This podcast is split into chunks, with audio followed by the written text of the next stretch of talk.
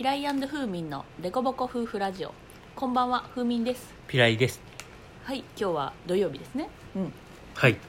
お休みということであのだいぶ久々に 私の友達ファミリーがお家に遊びに来てくれて、まあ、ピラコが生まれたっていうこともあって、まあ、先週も友達が遊びに来てくれてっていうのはあったんですけど、まあ、その生まれたことがきっかけでお祝いに駆けつけてきてくれる機会がちょこちょこ最近ありましてであの今日は友達の女友達その旦那さんでお子ちゃんたち2人っていう、まあ、4人家族が遊びに来てくれたんですけどそこで、まあ、ピライも私も、えー、とピラコも3人いたのでこう夫婦関係の話に流れでなってで、まあ、その友達夫婦が結構いざこざがあって今日も朝喧嘩したんよみたいな話から始まってまたあの夫婦カウンセリングの流れに持っていけたっていう話なんですよね。今聞いてもいいですか？って言いながらめっちゃ掘りまくったよね、うんうんうんこう。んでしかもピライとその、えー、と友達の旦那さんは初対面やって。で私もその旦那さんは、えー、と結婚式の時に会ったのとぐらいやからちゃんと喋ったのは本当にほぼ初めてみたいな感じででもまあちっちゃい子供たち2人連れてきてたからその2人がわーわーわーってなってたから私がメインでこうお子ちゃんたちのお世話をする。でピライがメインで話を聞くみたいな感じで途中から変わってんけど、う前もそういう役割分担やったよね、うんこうんうんうん。う子供いる夫婦のうん、悩み相談の時はね、そうやね。どうしても子供2人たちがわちゃわちゃして大人に構ってほしいモードになると話にこうフォーカスできなくて散ってしまうからなかなかカウンセリングってやっぱり結構本気でこう子供に気を取られる時間なくやりたいっていうのがあるから。夫婦2人をうんこっちに集中させるのって難しいよね、本当難しいめちゃめちゃ難しいし子供ってやっぱ自分のお母さんお父さんに構ってほしいっていうのがあるからなかなかねもうもうちょっと大きくなっていったら自分で一人遊びもできるやろうしっていうのはあるけどちょっとねもうちっちゃかったから無理やったから、まあ、途中で私は諦めて子供にガッて行ってでちょっとテレビを見せるっていうのにシフトチェンジしてで、まあ、距離感的にも私とが友達夫婦のカウンセリングするよりちょっと第三者であるピライがカウンセリングというか、まあ、悩み聞くよっていう風にした方がキャリア的にもね産業医という立ち位置っていうのはあの人間関係のトラブルの調整しますっていう自己紹介をしてるからあそうなんやみたいな感じで結構あじゃあ専門家なんやったらちょっと聞いてもらおうかなっていう気持ちにもなりやすいから。よかったよね入りとしては。うん。産業医っていう言葉を使うだけでうん。ぐっとこう、うんうん。相談しようって思ってくれるからありがたいよね、うんうんうん。だからやっぱネームバリューは強いもんね。やっぱり人って肩書きで見るんやなってこうん。う改めて思うというか、うんうん。だって弁護士ですって言うのを聞いたらあ じゃあちょっとその遺産遺産相続のことでちょっと聞いてくれませんかって言って言いやすかったりするし、で産業医の自己紹介でも人間関係のトラブルでとか言ったら、まあ、それだけじゃないんやけど、うんうん。違ういろんな法律の調整とかもいるけどそこをメインでちょっとやりたいっていうのがあるからそれをこう前面に押し出して自己紹介するっていうのは人間関係のトラブル抱えてない人なんてほぼほぼいないやんか、いない。ね、家族や職場やそうやね。プライベートやアドラーがね人間の悩みは人間関係でしかないって言ってるぐらいやもんね、う。んまあ、そんなにそう思うわ。とかなんか誰かと比べて自分でモヤモヤしてるとか不安があるとかもあるし、で今日その夫婦のトラブルは何やっていうとまあなんか、まあ、例として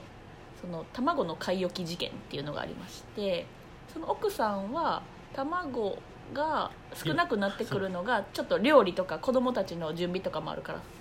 その残り3個、家族のうん、数4個未満になるのがはいはい嫌やっていう、あー一人なんか一個使うルールみたいなのがあるのかな？ようわからんけど。あでもそれ後々でよう聞いたら別にそんな4個作ったことないっていう、だから一人一個目玉焼きを朝絶対食べるとかいう習慣があるんやったら、うんうん。ああ誰かのないみたいなのは分かるけどな。でも使い売るって思うとあ切らしたくないっていう。なるほどね、うん。あじゃあ卵が残り残り4個未満になるともう1パック買っとかないとあかんっていうインフォーマルルールがあるよね、うんその家庭の中には、うんでもそれって夫婦で共通言語ではなかったんかな？いや共通言語やねんて。あそうなんや、うんうん。一応ルールが設定されてあるんやね。細かく言ってたわけじゃなかったんやけど、減ってきたうんらうん。言ってねっていうのとは言ってたみたい、ああなるほどね。で具体的に何個っていうルールは特になかった。っあそぽくうなんや。てでそれを旦那さんが3個やったらしくてもともとがね、うんうんで3個夜卵かけご飯食べて2個にうんしたと。うん。でそれをこう次の日にうん。見た奥さんがうん「なんでこんな減ってんの?」みたいな感じで。一個減りなんやけどね。そうそうそうそう、まあでもそもそも3個やったやんっていうのとか、うんうんうん。3個から2個に何が違うんやっていう、とかこうまたイライラするっていうので、うんうんうん喧嘩になるっていうね奥さんからそのなんで言ってくれへんのっていうちょっと強めで言ってしまうもんやから旦那さんもヒートアップしていやいやそんななんで悪いのって言ってこうんうんうん。う言い合いになってしまう、うんううよねん、でしかも俺が買ってきたやつやん。俺のお金で買ったやつやんって言ったらしくて、うんうんでそれが奥さんは今育休で自分の給料あんまり多くないから旦那さんの給料で食べさせてもらってるからすごいなんかそれがぐさって刺さったって感じてたけど、はいはい。旦那さんはようよう聞いたら自分が直接お金出して買ってきたという。ああ買い出しに行ってきたのは自分や。普段稼いでるぞという意味ではなくて、はいはいはいはい。自分がそれで買ってきたんやっていう。あ自分がその卵をたちょうど買ってきたやつだから別に自分で使おうがいいやんかっていういうのまたすれ違いもあったみたいで。ー でもなんか卵でそれを言うって面白いよ。なんかお菓子とかやったらあ自分が買ったけど自分が好きに食べていいやんっていう。確かに確かに。なんかちょっとプラスアルファのものって娯楽要因のあるものってそう思うけど、うんうんうんうんなんか卵って結構共有っぽい感じやから その言い返し方面白いな、うんうんうんうんなるほどね。ね、いやでも結局なんかあの争ってるのはどの人の話も聞くとそうなんやけどどっちが正しいか論争ばっかりだよねこう。あー正しい正しくないで、正し自分の正しくないっていうところに行くとイライラして怒るってことかうんうん。うんうんでお互い大体そうなるから、うんうんでも結局どっちも正しいというか、うんうん。みんな自分が正しいと思ってるし、うん。それぞれの正しさがあるから、うんうん。なんかそこで論争しても絶対解決しないというか。なるほどね。戦争みたいな感じだね。うんうん。うんうん。だからこうまあどっちも正しいんやっていうことをまずこう受け入れるっていうのはめっちゃ大事で、でプラスこう、まあ、なんでそういうふうな、ね、4個より減ったら嫌なのかとか、でそれをこう減ったことをこうぐちぐち言われたらなんで嫌なのかとか、うそのなんでなんでを掘っていく必要があるなっていうので、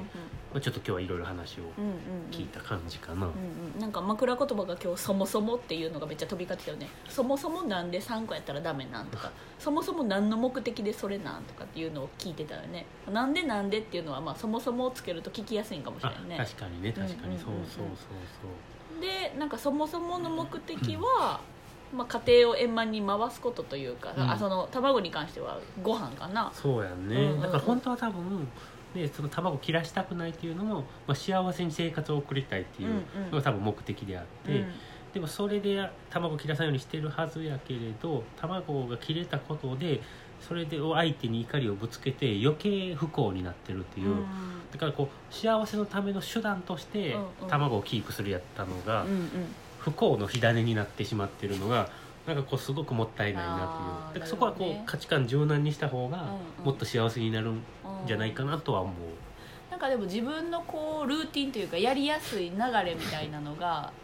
育休中って多分ずっと家にいることが多いから、うんうんうんうん。キッチンにおいても掃除とか洗濯においても多分仕事して忙しい時よりも出来上がるんやろうね、うんうんでそれに慣れてしまうとそこのルールから外れると多分急に他人が入ってきたみたいな感じでテリトリーを荒らされた感、うんうんうん。だからこう自分が主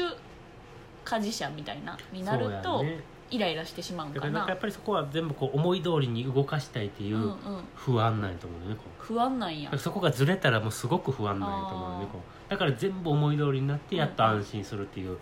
感じやから、うんだからこうなんか不安が強すぎるから、もうそういうなんか不測の事態が一切起こらないことが大事っていうのがあるような気がしたけどね。不安なんよね。なんか私はどちらかというと面倒くさいっていうか、うんうん。慣れるやんルーティンの作業って。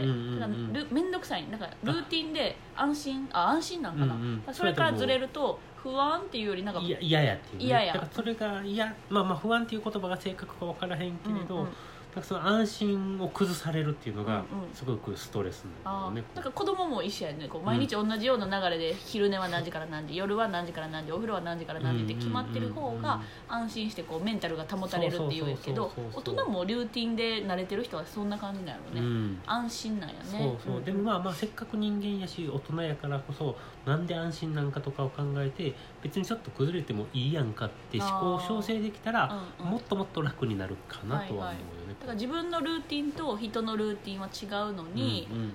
その緩い相手に対して自分のルーティンを崩されたっていう怒り感情でぶつけてギスギスすることが多いけど、ね。相あまあ。手のルーティンはまた違うっていうことだよね。そう。やねで奥さんがまたでもそれはすごい押し付けたいわけではないというか自分がこうなんかわ悪いことしてるっていうのは自覚があるというかイライラしてぶつけてる、はいはいはい。だからまあなんか共感してほしいなっていうのがやっぱりすごい強い。根本的にはね。そう。けど旦那さん側は共感してくれなくて、うんうん。で旦那さんいろいろ話聞いてると、うんぱりこう言葉じゃなく態度で示すっていうタイプで恥ずかかしいというかねこう、はいはいはい。言葉で言うことが。あいつもありがとうとうんうんうん。か大変やなみたいな声かけ自体が恥ずかしいよね。うん、で旦那さんは旦那さんでいっぱい我慢してることがあったりするけれど、それもこうアピールしないから、うん。自分はアピールせず我慢してるのになんでそんな言ってくるんやっていう怒りもあって。なるほどね。言葉が立つ奥さんと言葉よりも行動派の旦那さんって感じやもんね。うんうん。うんそこはもうちょっとこう言葉をねかけてあげるというか、まあ、奥さんがそれぐらいしんどい思いしてる、うん。うんうんまあ、安心が崩れて不安だっていうのとかもうんうんうん共感してあげる言葉を、まあ、ちょっとでも入れれば全然違うんやろうなとは思う。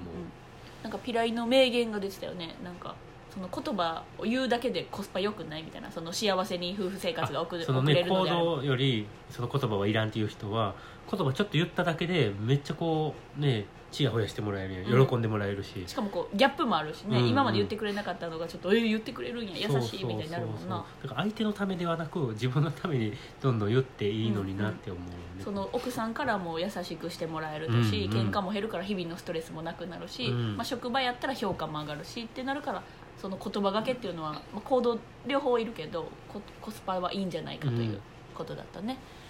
ということで今日は久しぶりに夫婦カウンセリングというか夫婦に会えてなんかこう刺激をもらってねすごく私たちも楽しかったです。またみんな会いに来てほしいな。ということで今日はこの辺でおいとまします。ありがとうございました。ありがとうございました。